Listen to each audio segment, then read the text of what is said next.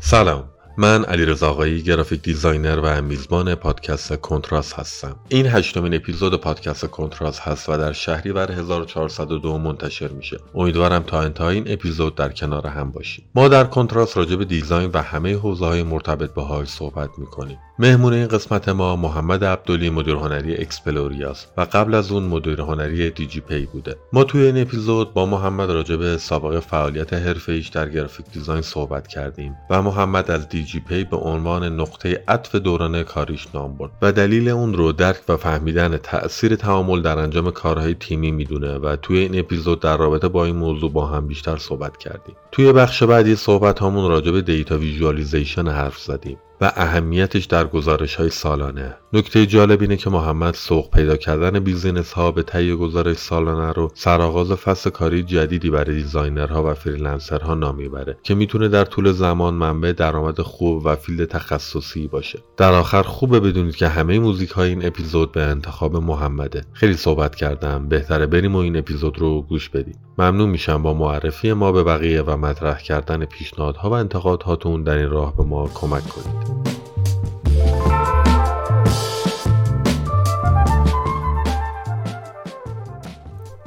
سلام محمد جان. وقتت بخیر و در از صبحت بخیر. ما اولین اپیزودی که به صورت آنلاین داریم رکورد می‌کنیم و خوشحالیم که این تجربه رو با تو داریم. استارت می‌زنیم. می‌خوایم یه مقدار بیشتر به خودت آشنا بشیم. برام تعریف کنی چیکارا کردی چیکارا می‌کنی و بیشتر, بیشتر با آشنا بشیم. خب منم سلام می‌کنم. شب شما بخیر باشه. و اینکه خیلی خوشحالم که توی این اپیزود از برنامه کنتراست هستم و باعث افتخار آشنایی با شماست. منم خب محمدم حدودا میشه گفت چهارده سال سابقه کار گرافیک دیزاین دارم و اینطوری بخوام بگم که از کجا شروع کردم و چی شد که وارد این رشته شدم. اینه که خب خیلی به عکاسی علاقه داشتم و همیشه برام یه دنیای هیجان انگیزی بود. خلق کردن و حالا توی این مسیری که اومدم جلو با شناختی که از خودم پیدا کردم توی این حوزه فهمیدم که خب خلق کردن و به وجود آوردن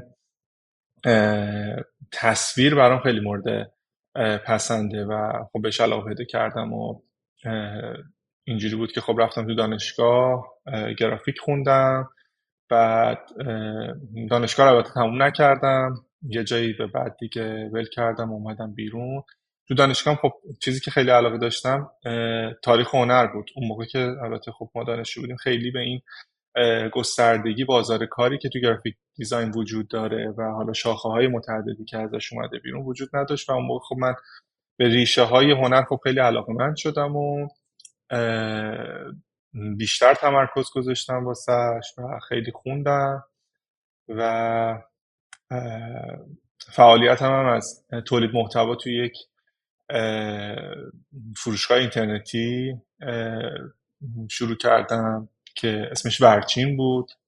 اون موقع که برچین بودش خب خیلی فروشگاه های آنلاین فعالیت آنچنانی نداشتن و خیلی میشه گفتش که اون موقع خب خیلی چاره یه فروشگاه اینترنتی خیلی خفنی بود که محتواهای خیلی جالبی داشت. محصولات خب خیلی باحالی داشتش و یه دنیای تازه رو معرفی کرده بود. اون موقع خب برچینم میشه گفتش که یه جورایی فعالیتی میکردش که خب حداقل تو تولید محتواش و محصولاتی که داشته یه خورده متفاوت عمل کرده بودش. اونجا کار تولید محتوا می‌کردم عکاسی حالا میشه گفتش که نوشتن راجع به محصولات و اینها و دیگه کم کم وارد این شدم که برم از این حالا میشه گفتش که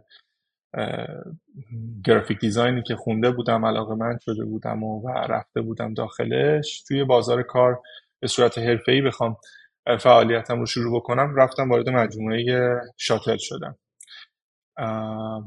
و اونجا هم به عنوان graphic designer شروع کردم یه چند سالی گذشت تا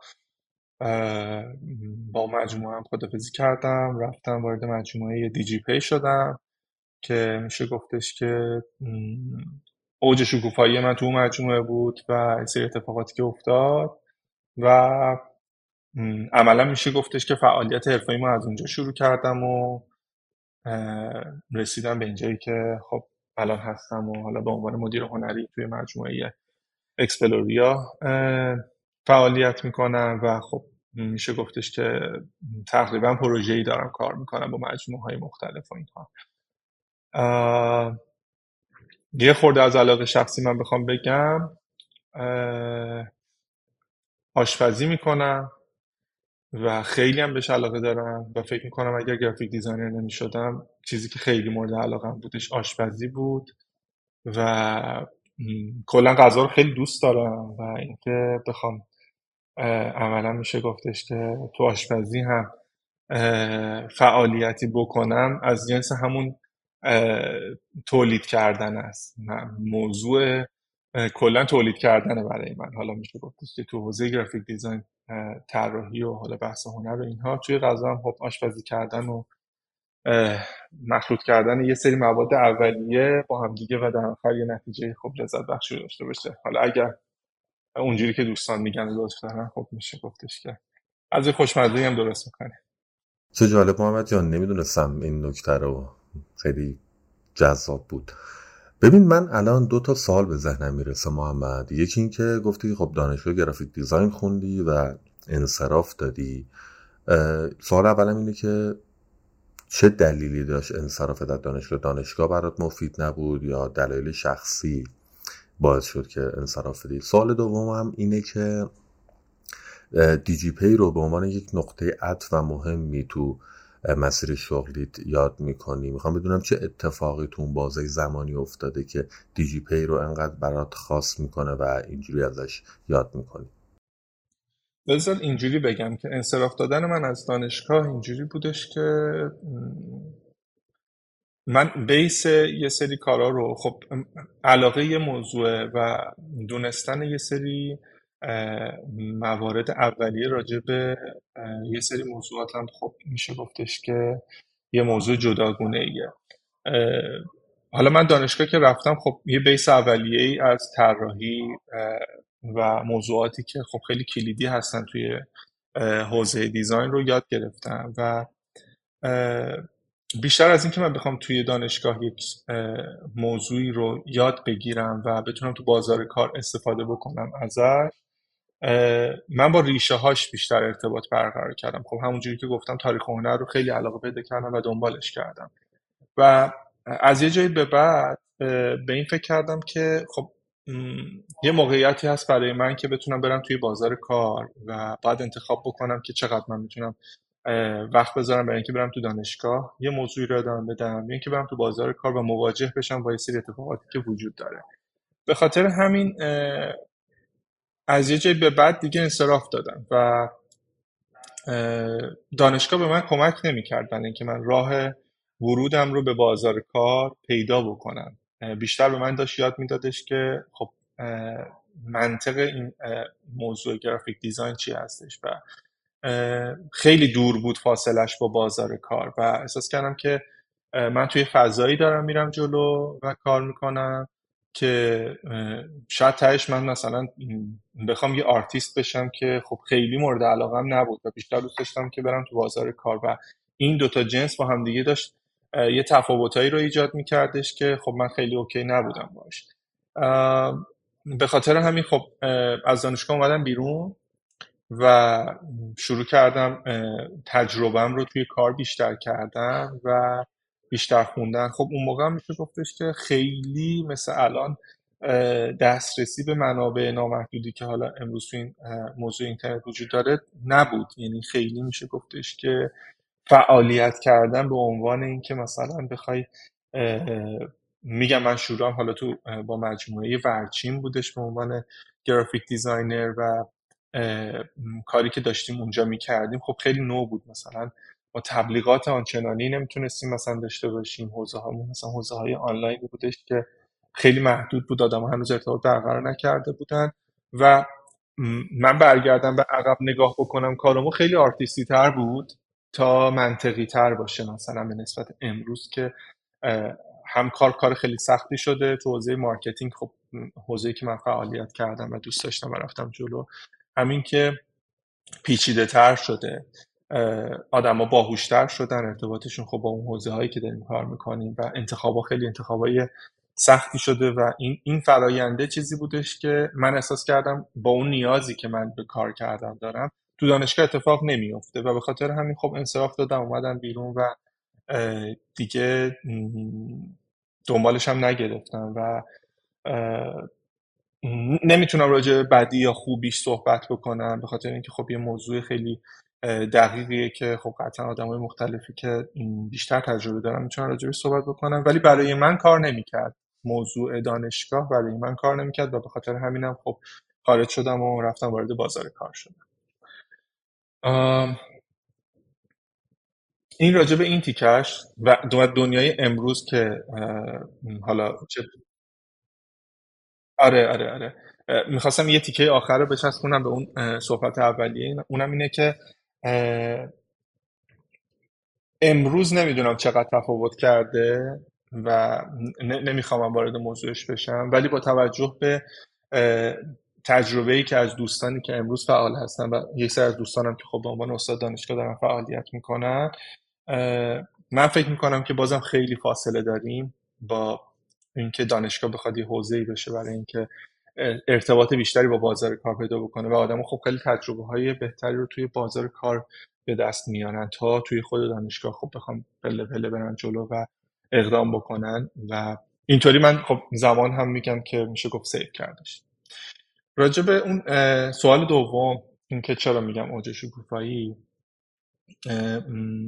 چند تا دلیل داشت. من زمانی که وارد شاتر شدم خیلی یاد گرفتم.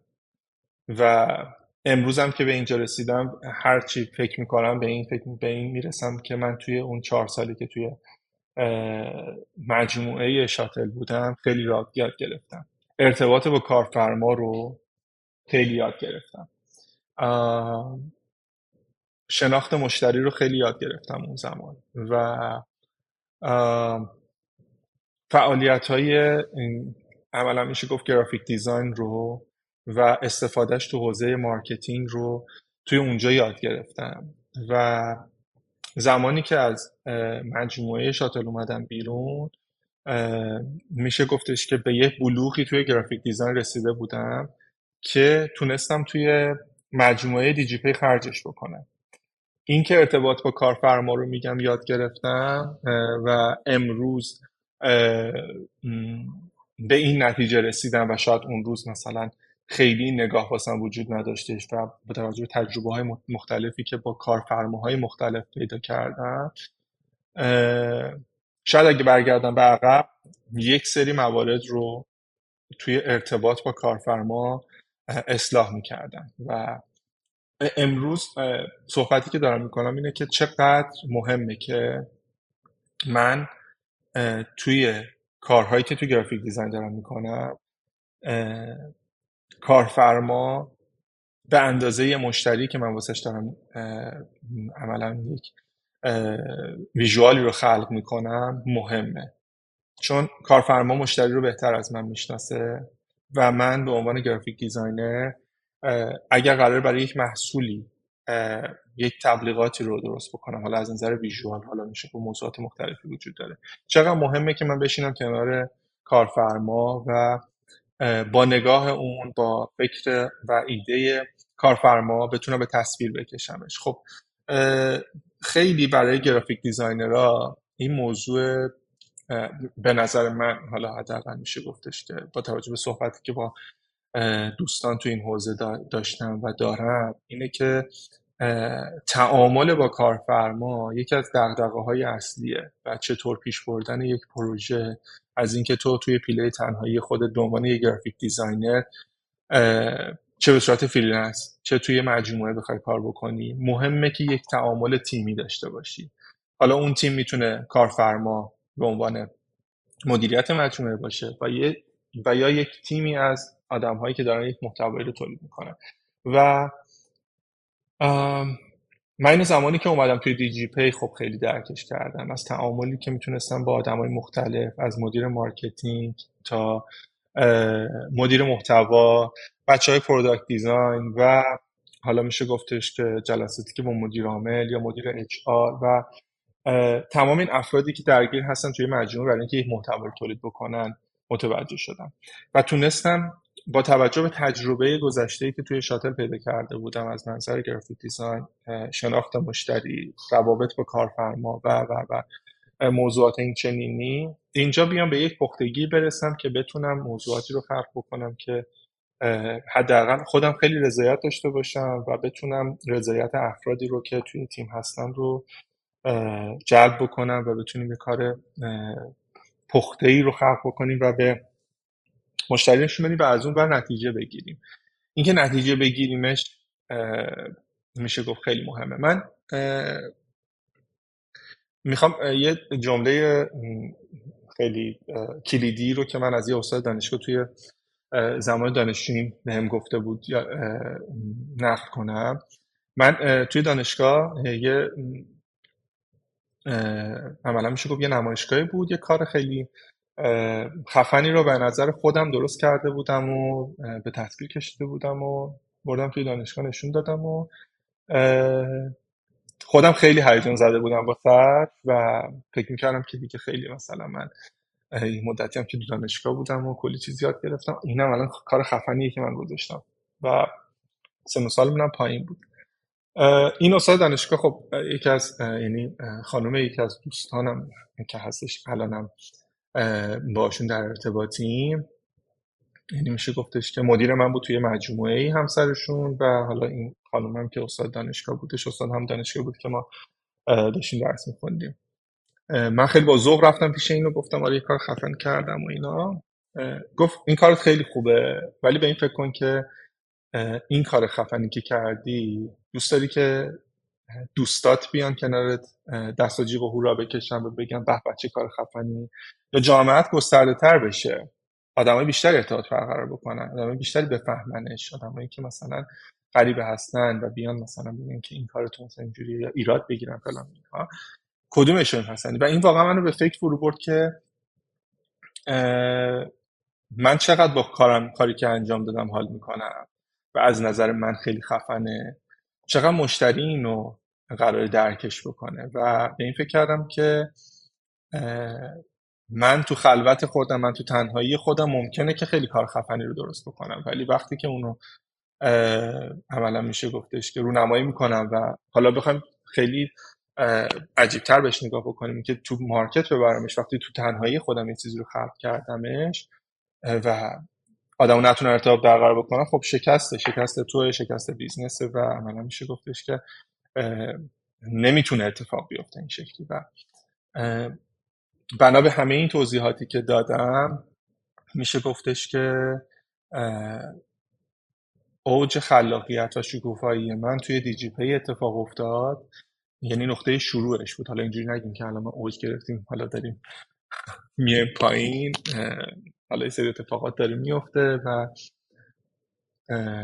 سعی کردم که بیشتر مشتری رو بشناسم و بیشتر کارفرما رو بشناسم و صندلیم کنار کارفرما باشه نه روبروی کارفرما و اینجوری بتونم موفق تر عمل بکنم.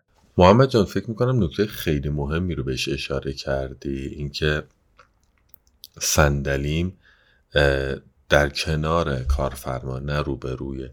کارفرما من هم خیلی هم نظرم باهات با توجه به اینکه نقش مهمی که graphic designer و designer در یک بیزینس داره این تعامل و همراهی خیلی می‌تونه کمک کننده باشه.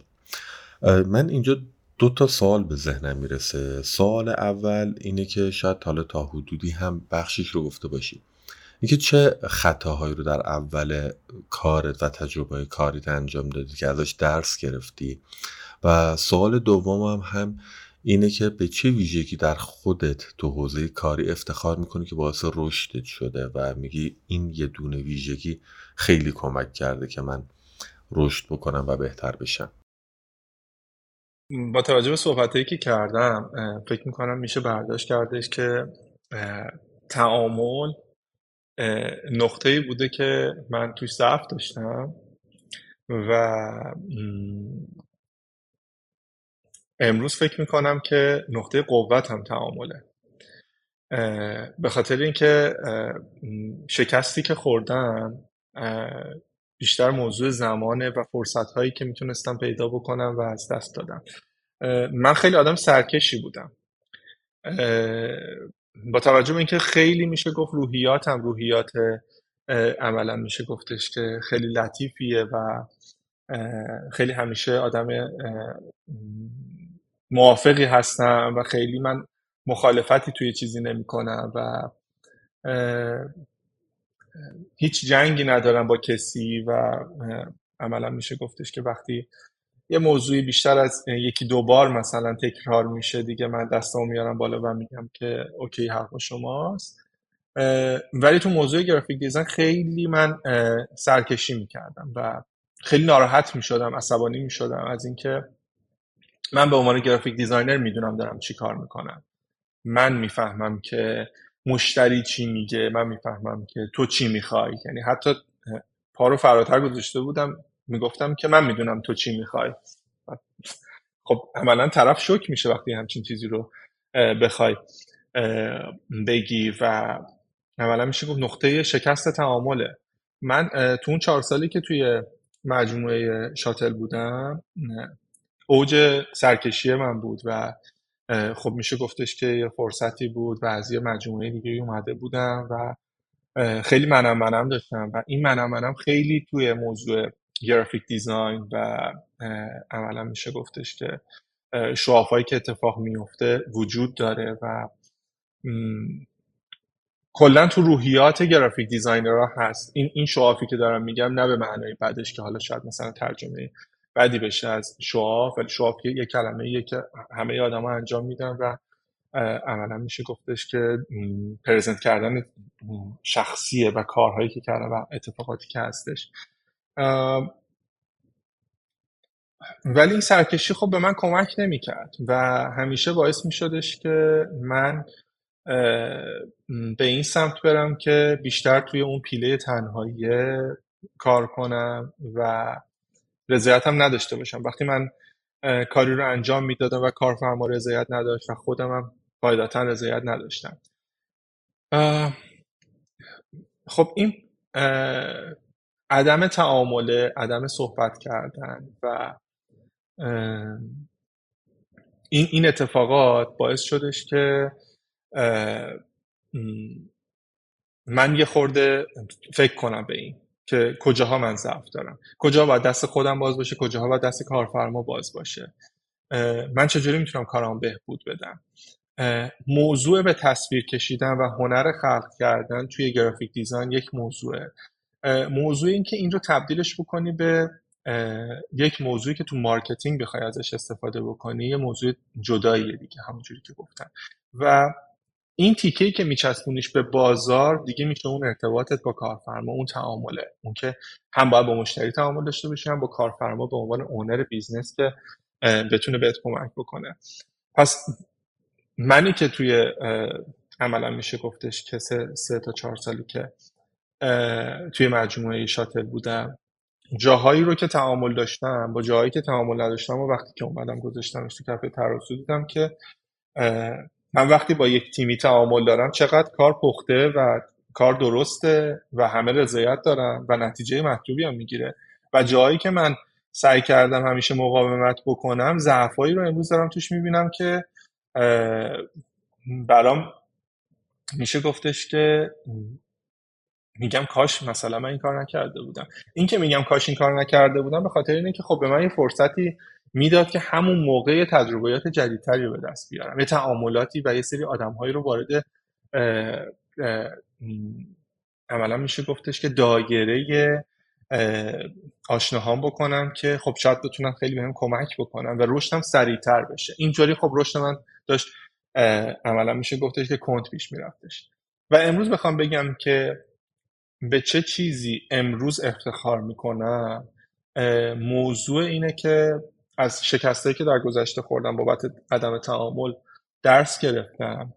و امروز اگر بخوام یک پروژه رو شروع بکنم بیشتر میشنوم تا اینکه بیشتر صحبت بکنم. و این این موضوعیه که خب من سالیان سال توش ضعف داشتم و به من کمک نمیکردش. اصلا کمک نمی‌کرد که میگم باعث از دست دادن یک سری زمانها و تعاملاتی شدش که اگر داشتمش خیلی بهتر بود. و پیشنهادم اینه که واقعا موضوع سرکشی رو خیلی جدی بگیریم. پیله تنهایی رو جدی بگیریم و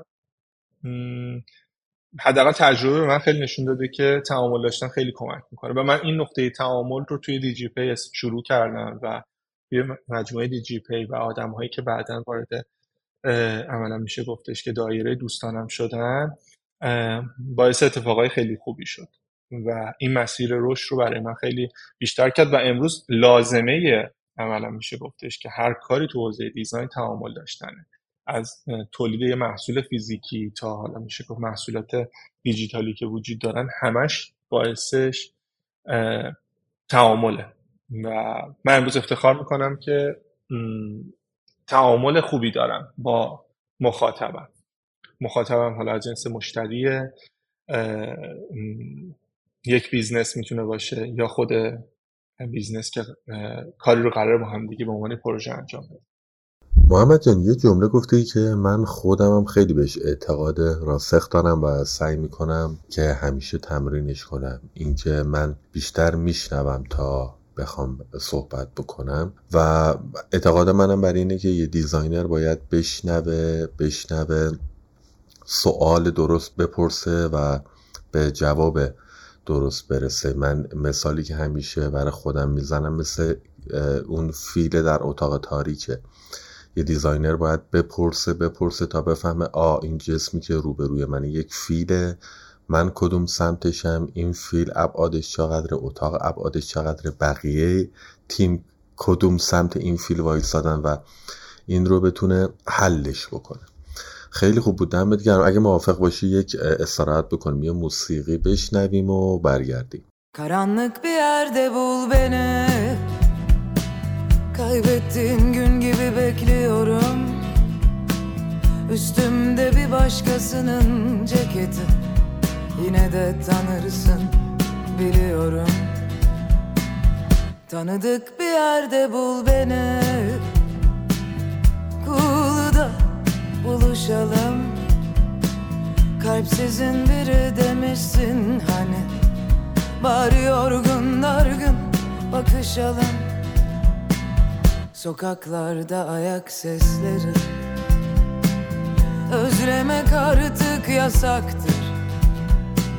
Sildik hafızadan bizi. Fotoğraflarımız kayıptır Hiç anlatmadım sana oysa. Daha çok hikayemiz vardı. O gece sormuştun ya bana. Uzaklığın en büyük yaraydı. Yaraya gülümsedim.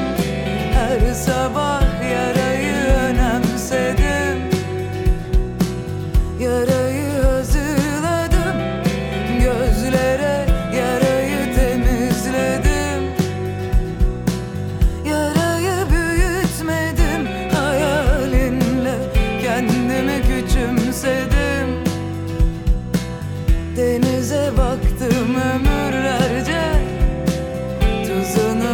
ezberledim Yarayı öptüm ellerinden. Yarayı dinledim برگشتیم مرسی از موسیقی پیشنهادی که داشتی برای این اپیزود. محمد جان خب اولیش رو شنیدیم می‌خوایم دوباره به سوال ها ورود بکنیم. سوالی که می‌خوام الان مطرح بکنم در مورد اینه که تو به عنوان یک مدیر هنری وقتی می‌خوای یه graphic designer رو توی تیم جذب بکنی چه ویژگی ها چه توانایی چه skill هایی برات اهمیت دارن و اگه تیک اونا بخوره اون designer به تیمت می‌تونه ملحق بشه؟ من خیلی از اولا میشه گفت کلمه تعامل استفاده کردم. شاید مثلا بگین که بازم اگه بگم تعامل خسته کننده میشه دیگه. ولی به نظرم آدمی که بتونه تعامل داشته باشه و روحیه کاری تیمی داشته باشه از مهمترین اسکیلای رفتاریه که من می‌تونم بگم که خیلی می‌تونه موفق باشه و حداقل با من خیلی می‌تونه موفق عمل بکنه توی یک تیم. و وقتی میگیم این تعامله این تعامله میشه گفتش که باعث میشه که بتونیم با همدیگه خوب صحبت بکنیم بتونیم همدیگه رو بشنویم و عملا میشه گفتش که یه پروژه رو به اون حد از پختگی که لازمه برسونیم و انجامش بدیم. اینکه چطور با یه مسئله در گذشته مواجه شده و تونسته حلش بکنه این این بیشتر اهمیت داره تا اسکیل هایی که نرم افزاری بهش نگاه بکنیم و تخصصی بهش نگاه بکنیم. حالا این این احتمالا همه designer هایی که امروز وارد بازار کار میشن این رو می‌دونن که hard skill رو خب میشه یاد گرفت بهبود بخشید و رو trend حرکت کرد و کارهای خیلی خفنی رو درست کردش و میشه گفتش که شاید همه بتونن خوب با ابزار کار بکنن. ولی خب کمتر کسی میشه که بتونه خوب تعامل بکنه و حل مسئله کرده باشه. و امروز به نظرم آدمایی که این سافت اسکیلا رو داشته باشن حداقل خب با من توی یک تیم می‌تونن خیلی خوب کار بکنن و حالا اگه با منم نباشه تو تعاملاتشون با کارفرما و حالا بقیه دوستانه که به عنوان مدیر هنری توی مجموعه ها فعالیت می‌کنن یا مدیران استدیو می‌تونن خیلی کار پخته ای رو ارائه بدن. من اینجوری میبینمش که وقتی یه کار تبلیغاتی رو چه به عنوان بیلبورد چه به عنوان یه پستر و چه حالا بزرگتر به عنوان یک کارگردان هنری به عنوان تبلیغات ویدیویی بخوایم ببینیمش. اگر تعامل وجود داشته باشه بین مدیر business و مدیر محصول و اعضای تیم marketing شما وقتی کار نگاه می‌کنه از هر زاویه بهش نگاه می‌کنی موفقه. و اگر این تعامل وجود نداشته باشه از base ش که حالا میشه گفت حالا بچه که تیم اجرایی میشن توی تیم visual. این تعامل اگر وجود نداشته باشه این تعامل ها بین اعضای تیم های دیگه هم برون تیمی هم اتفاق نمیفته و قطعا کار شکست می‌کنه پس به خاطر همین من میگم این سافت اسکیل تعامل رو داشته باشیم و بتونیم با همدیگه چلنج داشته باشیم که بحث بکنیم. راجع به اینکه این کار خوبه این کار بده کجا بالا پایینش بکنیم. از چه زاویه های نگاش بکنیم می‌تونه خب خیلی موفق عمل بکنه و چه با من چه بقیه دوستانی که توی موضوع مدیر هنری دارن فعالیت می‌کنن می‌تونه موفق عمل بکنن. حداقل برای من این خیلی کار کرده. و امروز با دوستانی که دارن فعالیت می‌کنم و جنس تعامل و این خیلی ما رو قوی کرده. محمد جان ما خب الان راجع به مهارت های نرم و مهارت های فنی خب صحبت کردیم و به نظرم بخش مهارت های فنی و هارد اسکیل ها رو هم توی پورتفو هم خب بعضا و این موقع ها تسکی گرفته میشه قبل از استخدام میشه فهمید و قابل تشخیصه و حتی قابل رشده یعنی ممکنه ما فردی رو بگیریم که این به مرور و توی زمان با آموزشی که می‌بینه بهتر بشه. ولی من سوالم تو قسمت soft skill و مهارت های نرمه و اینکه چجوری تشخیصشون میدی. بخوام یه مثالی بزنم مثل جلسه های مصاحبه که مثلا سوال های اچ و جواب های اچ اینکه اگه مثلا یک task ی رو انجام بدی 20 بار reject بشه چه عکس العملی نشون میدی؟ و مثلا تو مصاحبه میگه آره نه من خیلی okay ام خیلی cool م. اصلا من task میدم که reject بشه. ولی خب همه‌مون می‌دونیم این صرفا یک گفته است. این تو بخش عمل ما نمی‌تونیم فقط به این گفتاره اتکا بکنیم. مترو معیار تو برای تشخیص soft skill بهمون میگی. قطعا کار سختیه. که توی جلسه با یه آدمی صحبت بکنی و بتونی بفهمی که این آدم چقدر مثلا تو روحیش هستش که پذیرا باشه و تعامل رو خیلی فهمیده باشه و خیلی قوی کار بکنه و شاید امروز توی بازار کاری هم که وجود داره استخدام کردن یه چنین افرادی خب خیلی سخت باشه تا یعنی به عنوان گرافیک دیزاینر بخوای استخدام بکنی خب کار سختره. حالا موضوع این که بخوای یه نفری رو با یکم مثلا senior باشه توی موضوع graphic design شاید آسونتر باشه که بخوای استخدام بکنی. ولی رفتارش در گذشته می‌تونه کمک بکنه.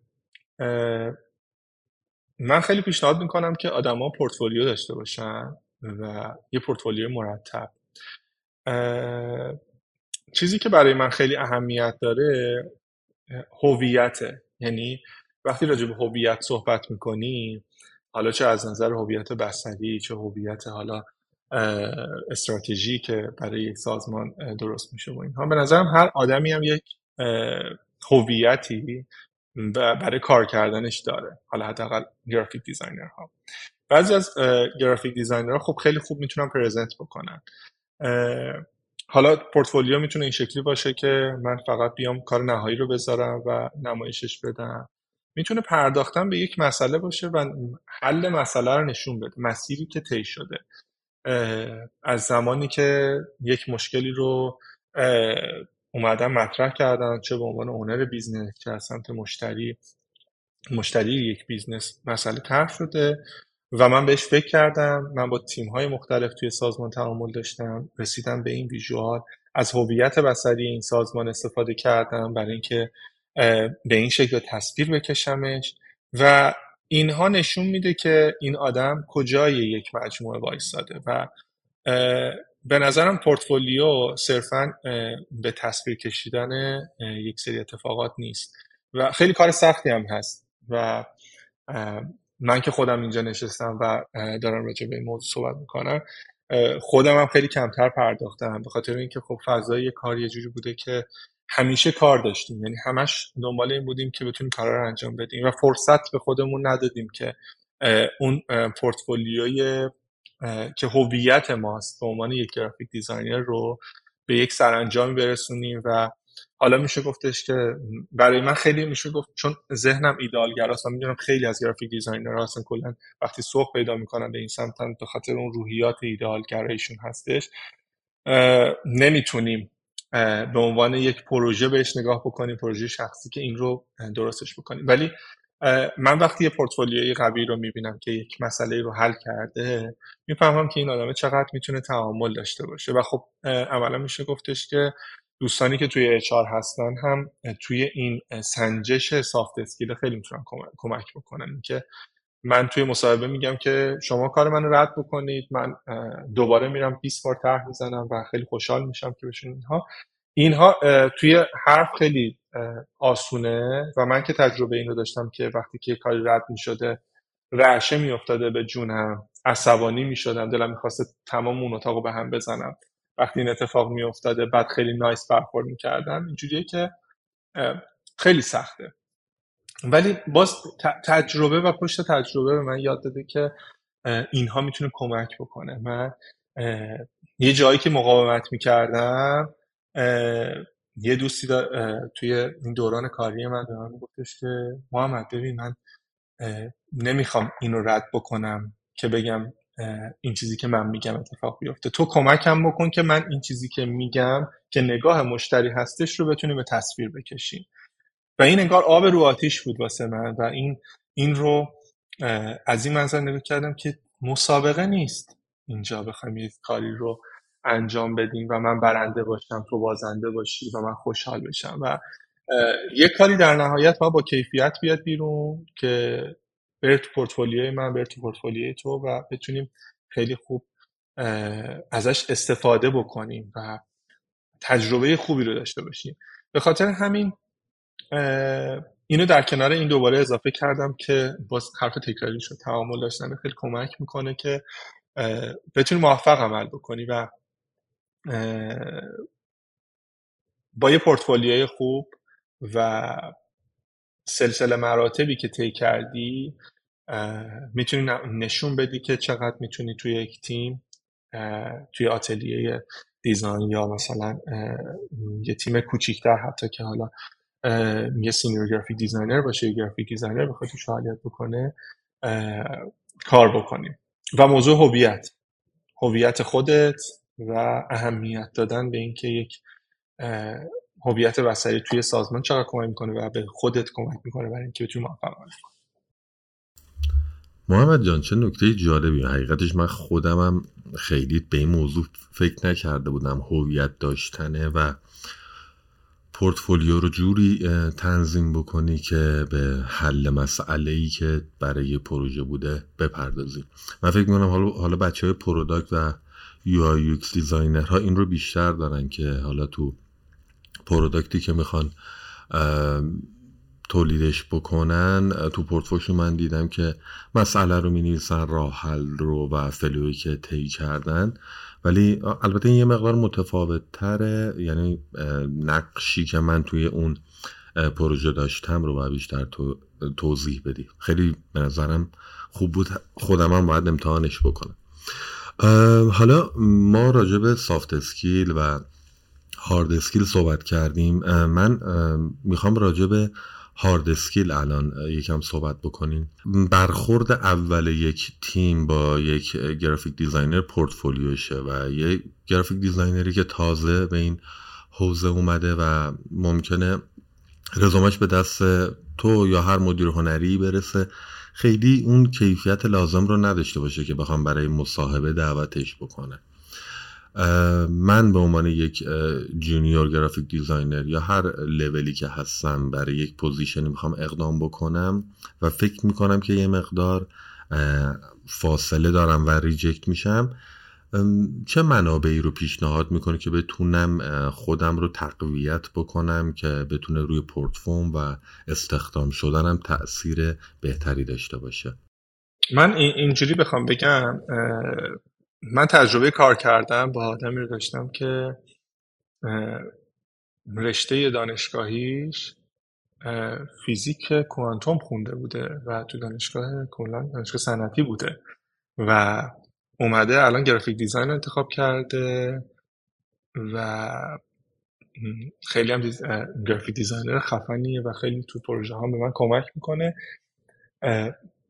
به نظر من چرا این آدم تونسته موفق باشه؟ و خودم هم استخدامش کرده بودم توی یک مجموعه ای این بوده که این آدم حل مسئله می‌کرده دیگه. یعنی تونسته اول حل مسئله بکنه. اینو تو شاید مثلا تو اون پرسش قبلیه شاید بگنجه. تونسته حل مسئله بکنه و این خیلی کمک می‌کنه که به عنوان graphic designer بتونه فعالیت بکنه. و بعدا اومده بود hard skill اشو درست کرده بود. حالا اون زمانی که داشت به عنوان designer با هم دیگه توی تیم کار می‌کردیم. اینجوری بودش که hard skill ش توی بخشای okay بود و رفته رفته بهبودش داده بود. خب حالا ابزارها و اینها. امروز به نظر من منابع منابع عملا میشه گفت بی انتهایی هستن برای اینکه آدم ها بخوان هارد اسکیلشون خوب بکنن. من پیشنهادی که می‌تونم داشته باشم اینه که علاقهشون رو دنبال بکنن و تو همون یه دونه علاقه ای بشن. امروز انقدر بازار کار گسترده است و نیازمندی ها به طور مشخص روی تک تک بخش های گرافیک دیزاین از نظر ویژوال حالا اهمیت پیدا کرده و بازار یه طوریه که اینجوری نیستش که بگی من همه چیز رو بلد باشم موفق ترم. من میگم تو توی یه چیزی هم اگر موفق باشی یک شاخه به خصوص توی graphic design می‌تونی خیلی خوب عمل بکنی.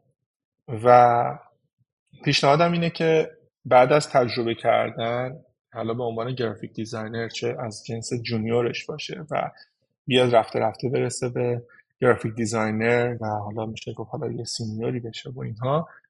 تو اون دورانی که می‌خواد به عنوان senior عمل بکنه اگر قرار نیستش که ته شاخه‌ای که بهش فکر می‌کنه به عنوان مدیر هنری باشه که بتونه تو کل این پروژه های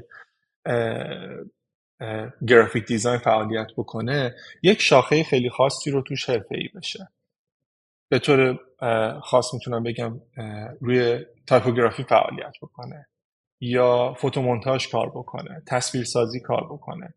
تو حوزه product design روی UI کار بکنه روی UX ش کار بکنه UX writer بشه. اینها چرا دارم اینو میگم؟ و خودمم شاید مثلا برگردم به گذشته چیزی که خب خیلی علاقه داشتم که امروز فهمیدم که چقدر مورد علاقه هستش. حالا میشه گفتش که شاخه تصویرسازیه. این خیلی کمک می‌کنه که من با اون گزینه شناخته بشم. من به عنوان مدیر هنری توی مجموعه وقتی می‌خوام یه پروژه رو استارت بزنم یه سری کار رو انجام بدم نیاز دارم که چند نفر توی تیمم باشن که بتونن اینها رو فعالیت بکنن. و این گستردگی عملا میشه گفت شغلی که وجود داره. خب اجازه نمیده که من همه این دوستان رو بتونم استخدامشون بکنم. و به صورت پروژه های با مدت زمان محدود با آدما شروع می‌کنم فعالیت کردن. و وقتی بدونم که یه سری آدم ها توی این skill ها قوی هستن خب میشناسمشون و باهاشون فعالیت می‌کنم. و اگر داریم نگاه حرفه‌ای به کاری رو پیش می‌بریم. به عنوان مثال من توی پروژه ها از یه نفری که typography می‌کنه خب استفاده می‌کنم. از کسی که motion کار می‌کنه استفاده می‌کنم. اینها رو نمی‌تونم همشون رو کنار هم دیگه جمع بکنم توی مجموعه ولی میارمشون توی پروژه فعالیت می‌کنیم و فعالیت پشت فعالیت ادامه پیدا می‌کنه و میره جلو. به خاطر همین پیشنهادم اینه که آدما hard skill شون رو توی یک موضوع به خصوص خیلی قوی بکنن و تا جایی که می‌تونن آشنا باشن با بقیه گزینه ها همون جوری که حالا توی گزینه های استخدامی هم وجود داره ما دو تا بخش داریم دیگه. میگه مثلا یه hard skill من نیاز دارم به graphic designer ی که این مشخصه ها رو داشته باشه و آشنا به این گزینه ها باشه. اون آشنایی می‌تونه تعامله رو بسازه و اون موضوع تکنیکالی که به طور خاص رفت دنبالش می‌تونه این شکلی باشه که نیازمندی خاص یک مجموعه رو مرتفع بکنه. و این که گفتم من خیلی به تصویر سازی هم علاقه دارم اینه که میگم مثلا اگر من حالا با این عنوان شناخته نمی‌شدم به عنوان مدیر هنری دوست داشتم که به عنوان تصویرساز شناخته بشم و این خیلی کمک می‌کنه. و به خاطر همینم میگم که آدما برن اون هارد اسکیلی که خیلی علاقه دارن که احتمالا مثلا توی توی الان راحتتر میشه این رو مثلا بعد از یک سال یک سال و نیم تو می‌تونی بفهمی که به کدوم یکی از این بخش علاقه داری و برید قویش بکنی. این خیلی کمک و, و اگر میگم شاخه مدیر هنری رو نمی‌خوان داشته باشن برن سمت موضوع اسپسیفیکی که می‌تونن توش قوی بشن و مورد علاقهشون هم هستش. ممنونم محمد جان از توضیح شفاف و کاملت. اگر موافق باشی یک استراحتی بکنیم و برگردیم. می‌خوام یک سری سوال های تخصصی تری بپرسم و نظرت رو راجبشون بدونم.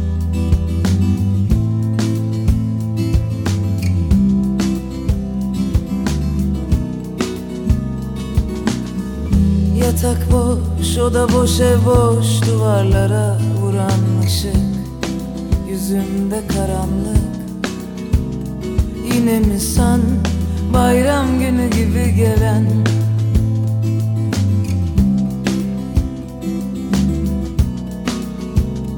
Kaçamadım külleri hala sıcak.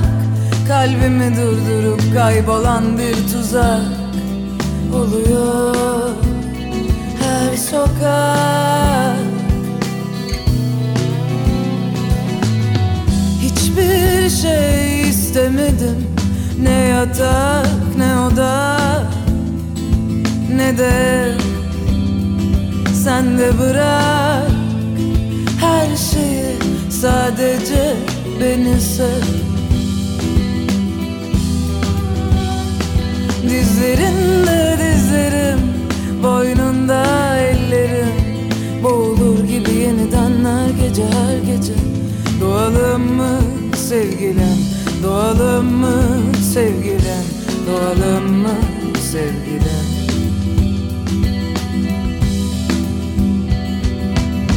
Azalırken azalırken kapılar ardında Kaçtığım zamanla boş vermiştim aslında. Yıkılırken kumdan karşında Zırhı paslanmış bir kahraman gibiyim خب برگشتیم و ادامه صحبتمون رو داشته باشیم. محمد من تو این part و تو این بخش می‌خوام راجع به گزارش سالانه صحبت بکنم و حالا گزارش سالانه دیجی پی سداد و گزارش سالانه هایی که تو مدیر هنریشون بودی. کلا راجع به data visualization و گزارش سالانه. از الف تا یاش یه ذره صحبت بکنیم. اینکه چه مشکلاتی داره با چه تیم هایی درگیریم و چالشاش کجاست. از اون بخش اولش که data رو از کدوم تیم می‌گیریم با کدوم تیم در ارتباطیم کدوم بخش ها حذف میشه data به چه ترتیبی قرار می‌گیرن چجوری قرار نمایش داده بشن. و package حتی نهاییش اینکه چجوری present بشه دیجیتال آنلاین حضوری package هر چیزی. و راجع به این یه مقداری صحبت بکنیم. حالا توی مسیر هر سوالی برام پیش بیاد من ازت می‌پرسم. یکی از دلایلی که گفتم نقطه اوج شکوفایی من توی مجموعه دیجیپی بود در کنار حالا کارهای حالا تبلیغاتی که انجام دادیم برای تیم marketing و حالا موضوع هویت بصری دیجیپی یه موضوعی که حالا بعد از یک سال از ورودم توی دیجیپی گذشت این بودش که با یه موضوعی آشنا شدم و شروع کردم که اونم موضوع گزارش سالانه بودش که خب مجموعه ها تو ایران تازه داشتن شروع می‌کردن یه همچین موضوعی رو و خب دیجیکالا عملا میشه گفتش که شناخته ترین گزارش سالانه ای که حالا آدمای زیادی این رو دیدن و با این موضوع آشنا شدن و موضوع شفافیت رو آوردن جلو. و نقطه آغازش بود. برای من خیلی هیجان انگیز بود و اینکه دیجی پی به عنوان مجموعه نوپا قرار بود برای اولین بار گزارش به سالانش رو حوزه عملا میشه گفتش که بانکی و کسب و کارهای مالی ارائه بده. خب پروژه پرچالش و هیجان انگیزی بود و قبول اینکه همچین کاری رو من بتونم انجامش بدم. و بریم جلو نیازمند این بودش که خب من با یه چالش های مواجه بشم که تا اون روز عملا توشون وارد نشده بودم. تنها چیزی که باعث شد که من خب خیلی قوت پیدا بکنم برای اینکه بتونم این کار رو انجامش بدم این بودش که خب من یه ذهن خط کشی شده ای داشتم و عملا خیلی عدد رقمی و محاسبه گرانه و میشه گفتش که یه جورایی توجه به جزئیات خوبی داشتم و دارم توی کارم و این, این خیلی کمک کرد به من برای اینکه بتونم وارد این قضیه بشم. قبل از اون هم خب توی مجموعه شاتل خیلی محدودتر نگاه بکنیم یه گزارش محدودی رو سال به سال عملا میشه گفتش که منتشر می‌کردیم حالا میشه گفتش که به طور خاص میشه گفتیم مثلا شاتل در یک نگاه که بیشتر برای کسب و کارها بود و فعالیت های مثلا مجموعه رو برای میشه گفتش که هیئت مدیره یا مثلا اعضایی که وجود داشتن بیشتر توضیح می‌داد و خیلی گسترده نبود که بخوایم به مخاطبمون و یک جامعه گسترده تری این رو نمایشش بدیم نگاه بکنیم. و اینجا اومدیم از صفر هم خودمون می‌خواستیم شروع بکنیم. یه کمکی هم خوب از مجموعه دیجیکالا گرفتیم که تیمی بود برای قضیه که توی PR مجموعه فعالیت میکردش کمک گرفتیم و شروع کردیم فعالیت رو از جمع‌آوری data توی مجموعه و حالا میشه گفت اعضای تیم رو بخوام بگم کسانی که فعالیت می‌کردن. خب تصویرساز از نظر visual ش بخوام بگم تصویرساز داشتیم graphic designer داشتیم خود من به عنوان مدیر هنری داشتم فعالیت می‌کردم و حالا یه بخشای عکاسی داشتش copywriter توی تیم بودش اعضای بچه های تیم product design داشتم فعالیت می‌کردم و مدیر marketing تا اینکه بتونیم گزارش رو جمعی می‌کنیم و از اون سمت هم خب تیم data بودش که برای ما data رو جمعی کرد یه نگاه متفاوتی هم می‌خواستیم داشته باشیم به موضوع گزارش سالانه و این اعداد و ارقام رو به یه نوعی به تصویر بکشیم که مخاطب به عنوان یه سرگرمی در کنار اینکه دیتا رو به دست میاره وجود داشته باشه. به خاطر همینم خب بار ویژوالش خیلی زیاد بود و حالا میشه گفتش که یه جاهایی کمک کپی رایتر بود که فان فکتایی رو به کار اضافه بکنیم که وقتی ورق می‌زنیم صرفا مواجه نشیم با یه سری اعداد و ارقامی که از حوصله کاربر خارج بشه و این اعداد و ارقام و تبدیلاشون میشه گفتش که کمک می‌کرد به اینکه گزارش برای آدم ها خوندنی تر بشه. مثل یه کتابی که به عنوان سرگرمی ورق بزنن و آشنا بشن با مسائلی که وجود داره توی این محصولی که حالا دارن باش کار می‌کنن و حالا یه جورایی میشه گفتش که مشتری رو باز بتونیم دانشش رو ببریم توی این حوزه بالاتر و نگاهش رو نگاه مثبتی بکنه نسبت به این قضیه. این این تا اینجای کار میشه گفتش که جمعآوری دیتا و به تصویر کشیدنش بود و یه موضوعی که از اینا مهمتر می‌تونه باشه اینه که چطوری این رو present ش بکنیم برای مخاطبمون. مخاطب ما حالا میشه گفتش که owner های business هستن سرمایه گذارا هستن. از اون خب مشتریانی که دارن فعالیت می‌کنن که قرار تو شبکه اجتماعی این رو دنبالش بکنن و ببیننش. و چقدر مخاطب با این ارتباط برقرار کنه و اینها. حالا اینکه بتونیم یه پکیج رو مناسب این قضیه در نظر بگیریم. حالا زمانی که داشتیم منتشرش می‌کردیم مصادف میشدش با آخر سال که حالا میشه گفت عید نوروز بود و این دو با هم دیگه تلفیقی بکنیم از تبریک ای پکیج تبریک عید نوروز و گزارش سالانمون اینها همشون چالش هایی بودش که ما تو مسیر باهاش در ارتباط بودیم. و خب اون بخش گزارش که اعداد و ارقام هستن تا تبدیل کردنشون تا به تصویر کشیدنشون خب چالش بودش که من باهاش قرار بود که مواجه بشم و بتونم پشت سر بذارم. خب اعضای تیم خب خیلی کمک می‌کردن به این قضیه از به تصویر کشیدنش حالا طراحی کنی. حالا عملا مسیری که من طی کردم تو این گزارش های سالانه خیلی طراحی مینیمال و میشه گفتش که طراحی آیکونی بودش که استفاده می‌کردم و object object های ساده ای بودن که بتونم بیشتر این فضای متن و تصویر رو به سادگی برای مخاطبم ایجاد بکنم داشته باشم. و همینطور تا پکیجی که قرار بود ارائه بدیم وجود داشتش. وقتی که وارد شدم خب چیز ترسناکی بود و این کاری که انجامش دادیم در آخر خروجی رو که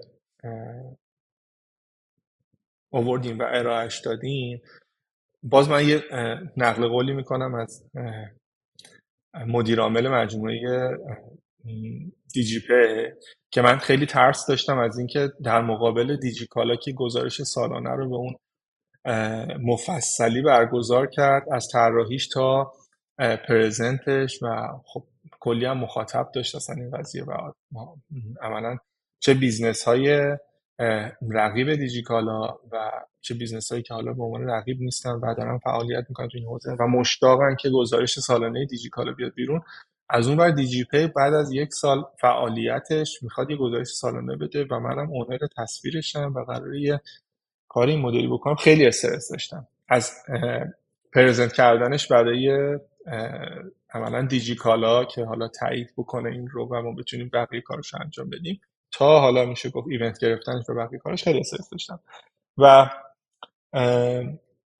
آقای هومن امینی به من برگشت گفتش که بعد از اینکه حالا ما پرزنت کردیم و کارو خروجیش رو دیدیم و خب خدا رو کار با کیفیتی هم بود گفت تو لیگ عوض شد دیگه. تا امروز داشتی توی یه لیگی بازی می‌کردی که مثلا یه سری آدما بودن از امروز به بعد لیگ عوض شد.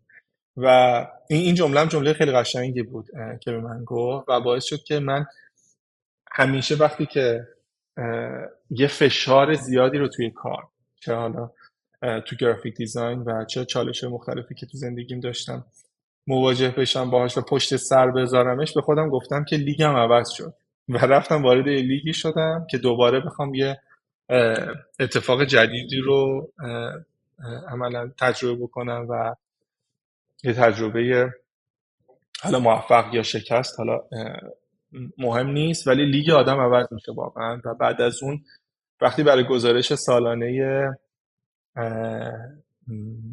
بعدی دیجی پی اقدام کردیم اینجوری بودیم که چه کار خفنی رو انجام بدیم. من یه چیزی رو خیلی یاد، یادم رفت بگم که خیلی اهمیت هم داشت. حالا تو قبلتر گفتم موضوع هویت بود. من چون تو سال اولی که وارد دیجی پی شدم موضوع هویت بصری مجموعه رو بردم جلو و یه تصویر جدیدی رو به مخاطبمون نشون دادیم. این اصلی ترین موضوعیه که کمک می‌کنه به یک پارچه شدن و نوشتن سناریوی گزارش سالانه. و اینکه چرا ما داریم این رو عملا میشه گفتش که منتشر می‌کنیم و مخاطبمون داره باش ارتباط برقرار می‌کنه. اون داستانه میچسبه به اون هویت بصریه. و با همدیگه این یک پارچگی باعث میشه که یک پروژه حالا به طور خاص توی موضوع data visualization موفق عمل بکنه. که حالا تو گزارش سال بعدش این خیلی میشه گفت بهمون کمک کرد. داستان و هویتی که داشت دیجی پی دنبال میکردش از طراحیش تا پرزنتش که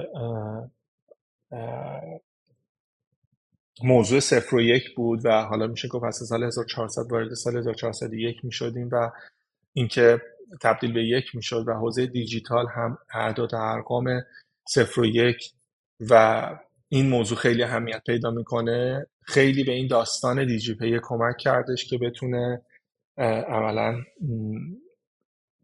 یه هویت یک پارچه ای رو با گزارش سالانش داشته باشه که خب من خیلی افتخار می‌کنم به اون قضیه که ما اون سال این گزارش رو داشتیم و آبجکت هایی که طراحی کردیم توش همشون موضوع صفر و یک رو داشت دنبال میکردش و خودم خیلی خیلی علاقه دارم به اینکه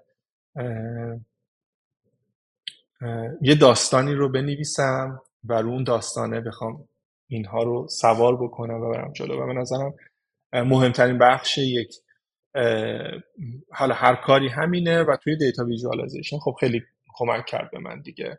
که من داستانه رو بنویسم حتی درقوم بیارم داخلش با هویت بصری تلفیقش بکنم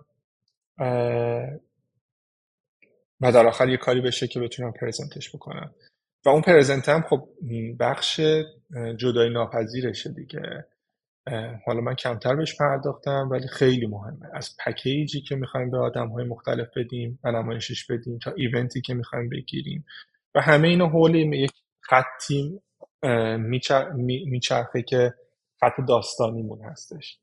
به خاطر همین نوشتن سناریو هم خیلی مهمه. حالا من به عنوان مدیر هنری این, این زنجیره رو ساختم و این تعاملاتی که وجود داشتش رو ایجاد کردم که در آخر بتونم خروجی متعدد داشته باشم که امروز با توجه به اینکه خب تو مجموعه های مختلف گزارش سالانشون رو داشتم چه تو مجموعه اکسپلوریا و بعدا هم گزارش سالانه صداد که آخرین کارم بودش که انجام شد.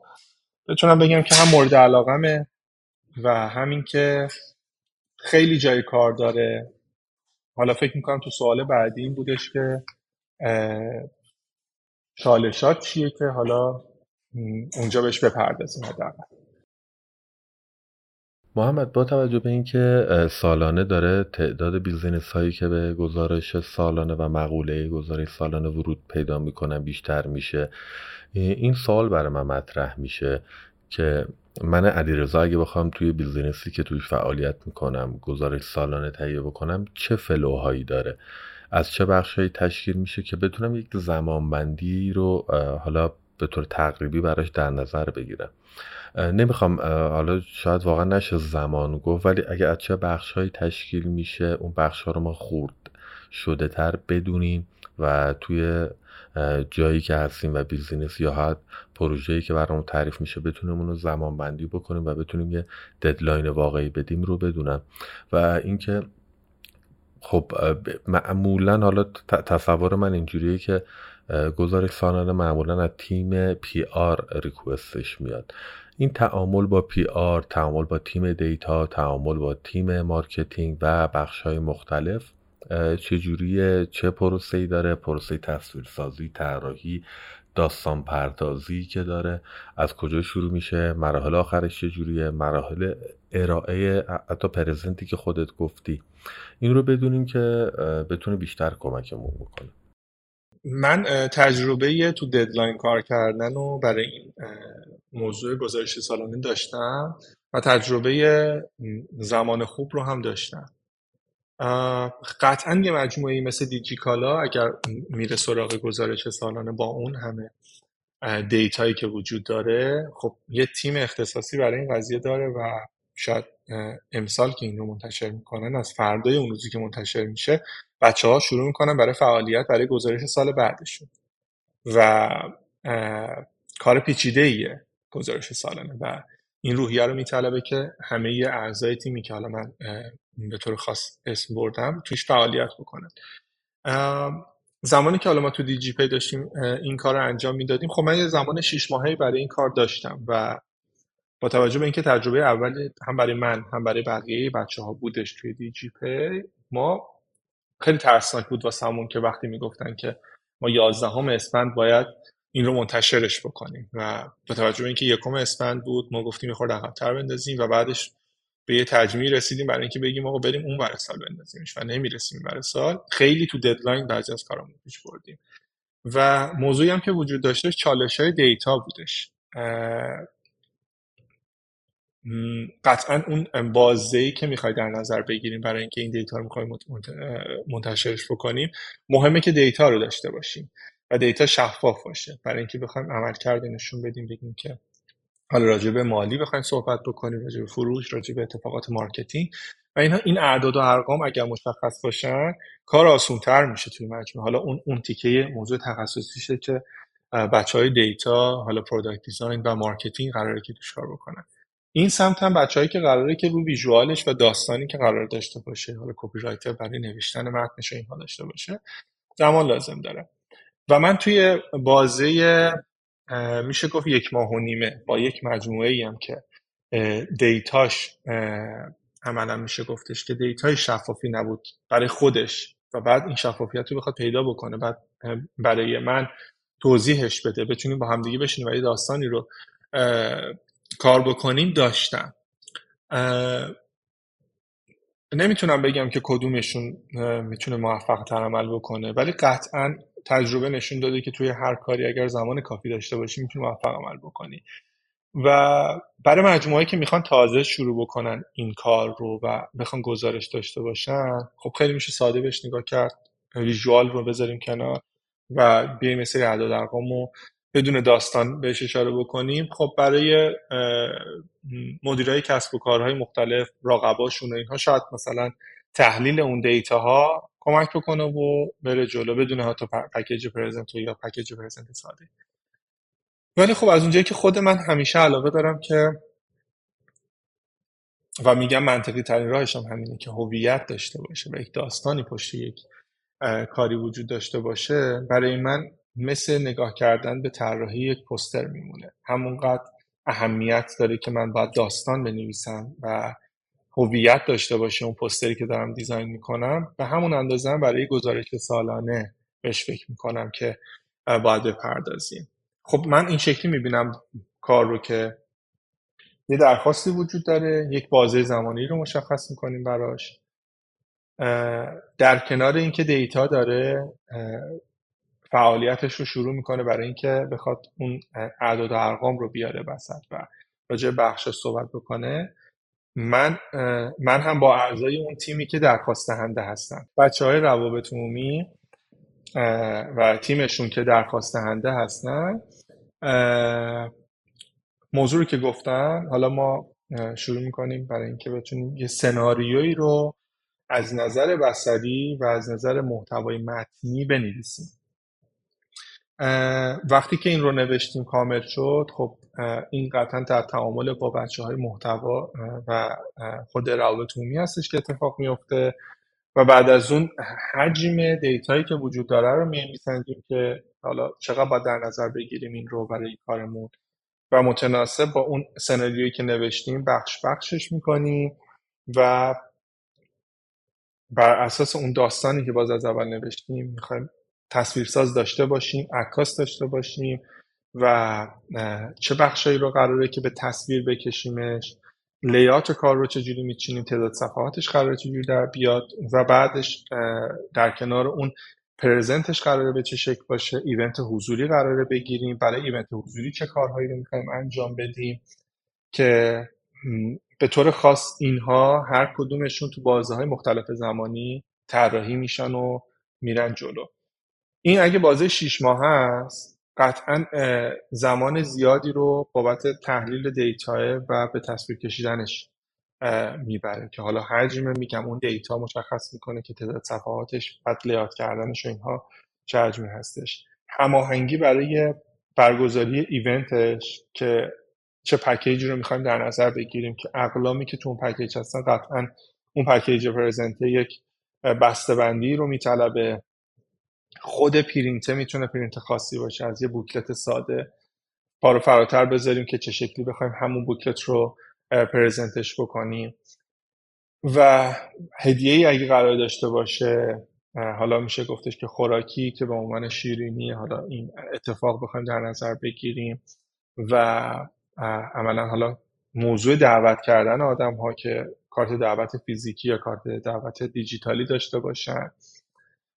توی اون ایونت چی کمک می‌کنه به این؟ در کنار هویت بصری که مجموعه داره یه هویت بصری برای اون گزارش سالانه در نظر می‌گیریم که یه یک پارچگی بین این اتفاق بیفته. به طور مثال دارم میگم ما توی مجموعه اکسپلوریا که فعالیت میکردش حالا برون مرزی فعالیت میکردش یه هویت بصری خب مجموعه داشت مجموعه سنباد داشتش و در کنار اون اومدیم یک سالگیشو می‌خواست توی کشور عراق جشن بگیره و بیایم به طور خاص اشاره بکنیم به اینکه این یک سالگیه با ارتباط با فضای عراق و فضایی که حالا داره اون کسب و کار تجربه می‌کنه بچینیم و توی سالن اون محتوایی که قرار نمایش داده بشه اون یک پارچگی از زمانی که کارت دعوت دیجیتال واسهشون فرستادیم تا پکیجی که قراره که به دست مخاطبا برسه توی اون روز با فضای سالن یه همخونی داشته باشه که تو ذهن مخاطب بمونه و این تک تک این ارتباطایی که داره میبینتشون ذهنش رو آماده می‌کنه برای اینکه بخواد یک تجربه جدیدی رو حالا تو حوزه حالا اون کسب و کاره بخواد ببینتش. و اینها کمک می‌کنه به ماندگاری در ذهن اون آدم که اون اتفاق رو تجربه بکنتشون. بخش مختلفی میگم داره و به خاطر همین میگم. تو هر بخشش آدم با تخصص خاص خودش داره فعالیت می‌کنه و یه جا ما آدمی داشتیم که typography می‌کرد یه جا motion کار میکردش copywriter رو داشتیم graphic design رو داشتیم که تو موضوع layout داشت فعالیت میکردش عکاسی داشتیم که خب عکاسی داشت میکردش و تو حوزه event ش هم که خب بچه های متخصص خودش رو اینکه تا هماهنگی سالنش باشه هماهنگی صدا تصویرش باشه فیلم بردار عکاس بیان فعالیت بکنن. و همه اینها عملا میشه گفتش که در کنار همدیگه با تعاملی که اتفاق افتاد با هویت بصری یک پارچه ای که داشتیم یه پکیجی رو تونستیم ارائه بدیم که خب یه گزارش سالانه باشه. و میگم یک تجربه شیش ماهه. خب موفق عمل کرد. با یه سری ضعفا. یه تجربه یک ماه و نیمه با یه سری ضعفا. حالا من پیشنهادم اینه که چطوری می‌تونیم شروع بکنیم؟ قبل از هر چیز واقعا مهم اینه که دلیل اینکه می‌خوایم گزارش سالانه منتشر بکنیم برای خود کارفرما مشخص باشه و زیر ساختاشو داشته باشه. و این زیر ساختا دیتاست و یه مجموعه با یک سال فعالیت مهمترین چیزی که می‌تونه بهش فکر بکنه اینه که دیتای خوبی رو داشته باشه. این که میگم data قطعا این سری data ها وجود دارن که خب دارن تحلیل می‌کنن. حالا تو تیم marketing رو میرن جلو حالا تیم data داره. یه data یی رو از مخاطب می‌گیره data ی business داره می‌گیره با اینها. ولی یک پارچه نیستن جمع‌بندی نشدن و وقتی میایم میگیم می‌خوایم این رو منتشرش بکنی یهو مثلا مجموعه اینه که خب من چی رو باید منتشر بکنم؟ چه data ی قابل انتشار چه data ی قابل انتشار نیست. ریسک این که data رو بخوای منتشرش بکنی مهمترین اصلشه که خب business باید بدونه که من اگه این data رو منتشر بکنم رقبای من چه تحلیلی روش می‌کنن و مخاطب من چه تحلیلی روش می‌کنه. و اینها ریسکاییه که یه مجموعه باید قبل از اینکه تصمیم به انتشار یه گزارش بگیره بهش فکر بکنه. حالا چه حوزه مالی باشه چه حوزه گردشگری و بقیه حوزه ها مواد غذایی و اینها. و خیلی جاش خالیه. علی رضا راجع به چالشاش اگه بخوام بگم که می‌دونم سوالت هست من امروز چالشی ندارم به خاطر اینکه خب خیلی نوعه و حداقل به منی که قراره که این رو به تصویر بکشمش حالا تا پکیج پرزنتشو برم اینا چالشی نداشتم و حالا شاید به خاطر اون تعامله بوده که سعی کردم تعامل داشته باشم با آدما ولی از اونجایی میگم چالش نداره که خب کار نوعیه. حداقل برای بچههایی که تو این قضیه دارن فعالیت می‌کنن کار نوعیه و جاش خیلی خالیه. من صنعتهایی رو دارم می‌بینم که توش وارد نشدن و می‌تونم وارد بشن که خیلی خیلی لازم داریمش و باعث رشد میشه. رشد خود کسب و کار میشه و باعث این میشه که رقبای جدیدی پیدا بشه و ما بتونیم بیشتر و بیشتر فعالیت بکنیم و بهبود بدیم. حالا چه ضعفایی رو که داریم چه حالا نقاط قوتی که داریم رو بهبود بدیم. از نظر business دارم میگم. و صنعت غذایی صنعت حالا میشه گفتش که پوشاک مجموعه هایی که هستن و انتشار یه همچین گزارش هایی به نظرم نقطه نقطه عطفی برای مجموعه هاست و امیدوارم که سال به سال مجموعه های بیشتری رو ببینم که به این قضیه وارد میشن و این که میشنوم یه مجموعه ای تصمیم می‌گیره میگه من گزارش سالانه می‌خوام گزارش 6 ماهه بدم گزارش سه ماهه بدم. و اینها گزارش هایی هستن که داخل مجموعه وجود داره و مجموعه به عملا میشه گفت سرمایه گذار و owner های business این گزارش رو داره میده. و اینکه تصمیم می‌گیره این رو به مخاطبش هم به اشتراک بذاره به نظرم خیلی نقطه قوتیه و میطلبه. و بازار خیلی خوبیه برای graphic designer ها بتونن فعالیت جدیدی رو تجربه بکنن و فضای خیلی هیجان انگیزیه. منم فکر می‌کنم که خیلی از business ها اهمیت گزارش سالانه رو درک کردن و این روند هم رو به افزایشه. و من هم خودم به عنوان مخاطب خیلی از این قضیه خوشم میاد. حالا نظر شخصی منه و این احساس شفاف بودن و صادق بودن برام جذابه. حالا مخاطبا دو دسته می‌تونن باشن. یک سری مثل ما یوزر بیزینس باشیم یک سری هم با قول مخاطبای تخصصی که حالا یا رقیبن یا تو اون حوزه فعالیت می‌کنن اما در کل فکر می‌کنم این زیادتر شدن طراحی گزارش سالانه می‌تونه یه بازار کار برای طراحان باشه و بازار کار خوبی باشه. مثالی که می‌تونم بزنم طراحی typeface شاید ما 7 سال پیش business هایی که خودشون بخوان typeface اختصاصیشون رو داشته باشن. کم بود و کم داشتیم. و یا حتی طراحی که بخوان از فونت های unique تر و به روزتر استفاده بکنن کم بود که هی به مرور داره افزایش پیدا می‌کنه.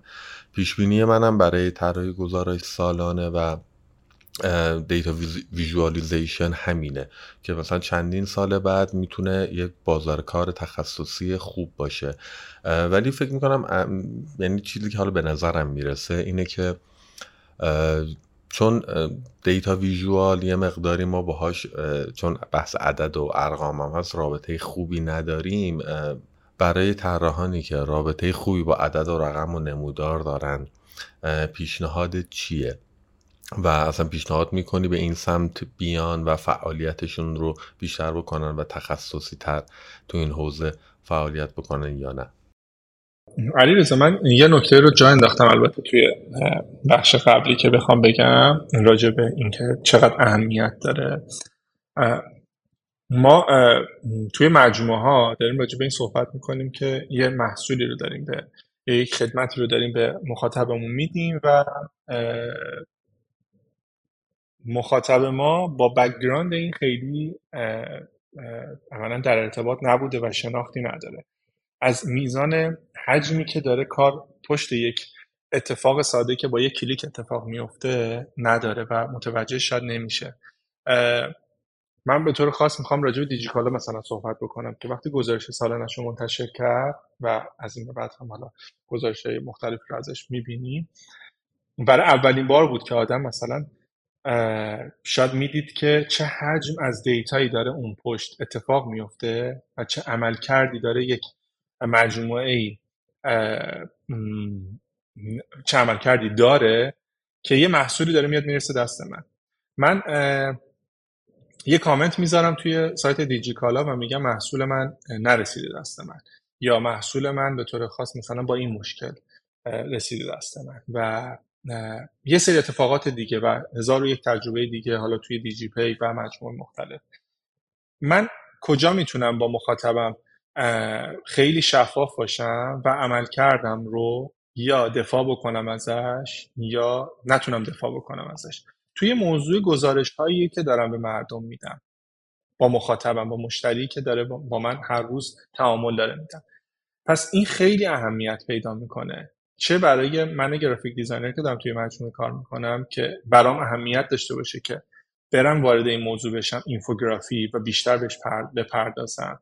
حالا می‌تونه این اینفوگرافی ها مثلا خب پست های خیلی ساده باشه که مثلا تو اینستاگرام یا عملا شبکه های اجتماعی رسانه هایی که حالا داریم فعالیت می‌کنیم باشه چه در قالب یک پکیج ببینیمش که به عنوان گزارش سالانه می‌خوایم ارائهش بدیم. مخاطبمون رو داریم بیشتر با مجموعمون آشنا می‌کنیم بیشتر درک می‌کنه ما رو. از اون فضایی که از اون زاویه دیدی که ما داریم مجموعه رو نگاه می‌کنیم و میبینتش و درک بفهمه که چرا داره این چین اتفاقی میفته چه شکلیه. و بیشتر از جنبه ای که داره مخاطب یه محصول رو از من خریداری می‌کنه یا یک خدمتی رو از من داره می‌گیره بیاد بفهمه که مثلا من چجوری دارم کار می‌کنم. اینجوری بیشتر داریم به هم دیگه. یعنی فاصله ها رو داریم از بین می‌بریم و خیلی کمک می‌کنه. به خاطر همین میگم که جای خالی مجموعه هایی که توی حوزه مختلف دارن کار می‌کنن واقعا خالیه که بخوان یه همچین گزارش هایی رو بدم و باید سال به سال ببینیم. چیزی که به نظرم تو همه جای دنیا عادی شده و فعالیت داره می‌کنه آدم ها این گزارش دادن و این شفافیت هست اینجا هم باید اتفاق بیفته و بتونیم کار بکنیم. اینکه شاید مقاومت وجود داشته باشه شاید مثلا واردش نشده باشن و بگن که نه مثلا ما واردش نمیشیم حوزه عدد رقم تبدیل کردنش اینها. اگر از زاویه دیدین که خب یه کار گرافیک دیزاینه که من دارم می‌کنم بهش نگاه بکنیم و بهش بپردازیم خیلی می‌تونه کمک بکنه و آدم ها واردش بشن. همین موضوعی که مثال زدی یه مثال خوبی هم بود موضوع typeface خیلی تو ایران بهش پرداخته نشده. سالیان سال ما با یک پکیج فکر می‌کنم 29 سی تایی از برنا رایانه بود دیگه که ما فونت رو می‌گرفتیم. هر ویندوزی که عوض می‌کردیم اینو نصب می‌کردیم و و همه جام شناخته شده بود و کار می‌کردیم. و امروز می‌بینیم که مجموعه ها روی آوردن به اینکه typeface خودشون داشته باشن. یا تو بیلبورد ها ما حالا کاری که دوست خفنمون. رضا بختیاری فرد کرده بود یکان بختیاری فرد رو آورد و می‌بینیم که توی خیلی از تبلیغاتمون ازش استفاده میشه تبلیغات محیطی و جاهای مختلف به خاطر حالا اون اصلاحاتی که انجام دادش جاش خالی و الان دارن مجموعه ها به قول تو فعالیت می‌کنن و اهمیت پیدا می‌کنه و پرداخته بشه به عملا میشه گفتش که typeface فارسی چیزی که جاش خالیه دیگه. یعنی کسی فعالیت نکرد. ما اونقدری که می‌بینیم گستردگی در typeface انگلیسی وجود داره در فارسی وجود نداره و بهش پرداخته نشده ایراداش گرفته نشده و الان خیلی خوبه فعالیت بشه. و به نظرم این موضوع data visualization هم حالا میطلبه که خب افراد با skill مختلف داخلش باشن و جاش خیلی خالیه. و به نظر من بعد از اینکه ما ببینیم که این اتفاق میفته که مجموعه ها روی میارن به این قضیه به خاطر اینکه تعامل افراد مختلف و skill مختلف رو توش میطلبه داشته باشن. چند سال دیگه این خودش برای حالا میشه که بازار کار graphic design یک market ی میشه و ها با skill های مختلفشون توش می‌تونن فعالیت بکنن. گستردگیش خیلی زیاده. میگم از نوشتن سناریو من بخوام به طور خاص به تک تکشون اشاره بکنم که حالا تو ذهنم بمونه اینه که از نوشتن سناریو در کنار یک هویت بصری که می‌تونیم براش طراحی بکنی طراحی layout عکاسی طراحی motion product design برای اینکه حالا بتونیم عملا میشه گفتش که حالا product design رو از جنبه دیجیتالش میگن که بتونیم حالا یک صفحه رو بهش اختصاص بدیم این دیتا رو داخلش به عنوان دیجیتال بذاریم. تا اپراتور چاپ بخواد داشته باشه. پکیج که بخوایم تمام این مواردی که حالا میشه گفت چاپ شده است یه هدیه که داخلش بذاریم و عملا بسته‌بندیشون بکنیم و در کنار یک همدیگه پکیج داشته باشیم. تا برگزاری event بچه های رسانه توی عملا میشه گفتش که بخش PR یک مجموعه copywriter و حالا بچه‌هایی که توی event می‌خوان فعالیت بکنن حالا بخوان اگه event حضوری باشه event آنلاین باشه بخش مختلفش. داره یه کار انجام میشه و عملا یک فرصت برای اعضای یک تیم طراحی توی مجموعه که با این چالش ها مواجه بشن و بهترین خودشون رو بتونن بذارن. و میگم skill های مختلف توش فعالیت می‌کنن. تصویرساز و قطعا به یک typographist هم توش نیاز داریم که بتونه فعالیت بکنه. و پکیج خیلی خفن و جالبی میشه در نهایت که بهش می‌پردازیم. مرسی محمد جان. به نظرم خیلی جامع و کامل گفتی و حتی مسیری که داره رو توضیح دادی. و ممنونم ازت بابت اینکه این جرقه رو در ذهن من و بقیه روشن کردی که ما به این مقوله گزارش سالانه و دیتا ویژوالیزیشن توجه بکنیم. چیزی که احتمالا شاید 7 سال 5 سال بعد بتونه یه field تخصصی و درآمدزایی باشه و ما از الان بتونیم خودمون رو برای اون روز آماده بکنیم. و skill هایی که لازمه اگه قراره تیمی رو manage بکنیم نوع تعاملی که با بخش مختلف یه business داشته باشیم رو امتحان بکنیم. حتی اگه شده به صورت کوچیک تو business ی که خودم هستم. یا هر کدوم از شنونده جایی که هستم بتونن اینو یه ترایی بکنن. شده چیز کوچیکی بتونیم خودمون رو دیباگ بکنیم اصطلاحا. و مشکلاتمون رو برطرف کنیم که بتونیم جزء نفراتی باشیم که تو اون هیته چندین سال بعد سرشناسن و می‌تونن پروژه های خوب بگیرن. بابت این می‌خواستم ازت تشکر بکنم. من سوال دیگه به ذهنم نمی‌رسه و اگه نکته نداری می‌خواستم سوال آخرم رو ازت بپرسم. نه من نکته ندارم. دمت کم که این فرصت رو دادی و ممنونم ازت و امیدوارم که واقعا این جای خالی پر بشه و روز به روز ببینیم که آدم ها حالا وارد این موضوع جدید میشن و با توانمندی مختلف کار خفنی ببینیم توی حوزه گزارش ها ایشالله. دمت گرم. محمد من سوال آخری که دارم اینه که یه موسیقی مورد علاقت رو به ما معرفی بکنی. البته کل موسیقی که توی اپیزود پخش شد به سلیقه تو بود. ولی یه موسیقی که بیشتر بخوایم باهات آشنا بشیم و سبک و سلیقت رو بدونیم به همون معرفی می‌کنیم. موزیک من خیلی موزیک ترکی گوش میدم خیلی علاقه دارم و به نظرم فکر می‌کنم که الان بخوام انتخاب بکنم از یه خواننده ترک به نام کالبن آهنگ هایدی سویله. من همین خوب می‌تونه باشه. دست درد نکنه. خیلی گپ و گفت خوبی بود و من خودم خیلی یاد گرفتم و میگم ممنونم ازت بابت جرقه ای که در ذهن من روشن کردی. مرسی. خسته هم نباشی خداحافظ مرسی تو از علی ممنونم خدا نگهدار Seni gördüğüm zaman Dilim neden tutulur Seni gördüğüm zaman Güller elimde kurur Seni gördüğüm zaman Hayat sanki son bulur Gözlerine bakınca Dünyalar benim olur. Susma gönlüm sen söyle. Haydi gönlüm sen söyle. Aşkımı sevgiliye Derdimi sevgiliye. Haydi söyle Onu nasıl sevdiğimi Haydi söyle Rüyalarda gördüğümü Haydi söyle. Uykusuz gecelerimi Haydi söyle. Seni gördüğüm zaman Beni bir ateş sarar. Seni gördüğüm zaman Yanar yüreğim Seni gördüğüm zaman Canlanır tüm anılar. Seni gördüğüm zaman Durur bütün zamanlar. Susma gönlüm sen söyle. Haydi gönlüm sen söyle. Aşkımı sevgiliye Derdimi sevgiliye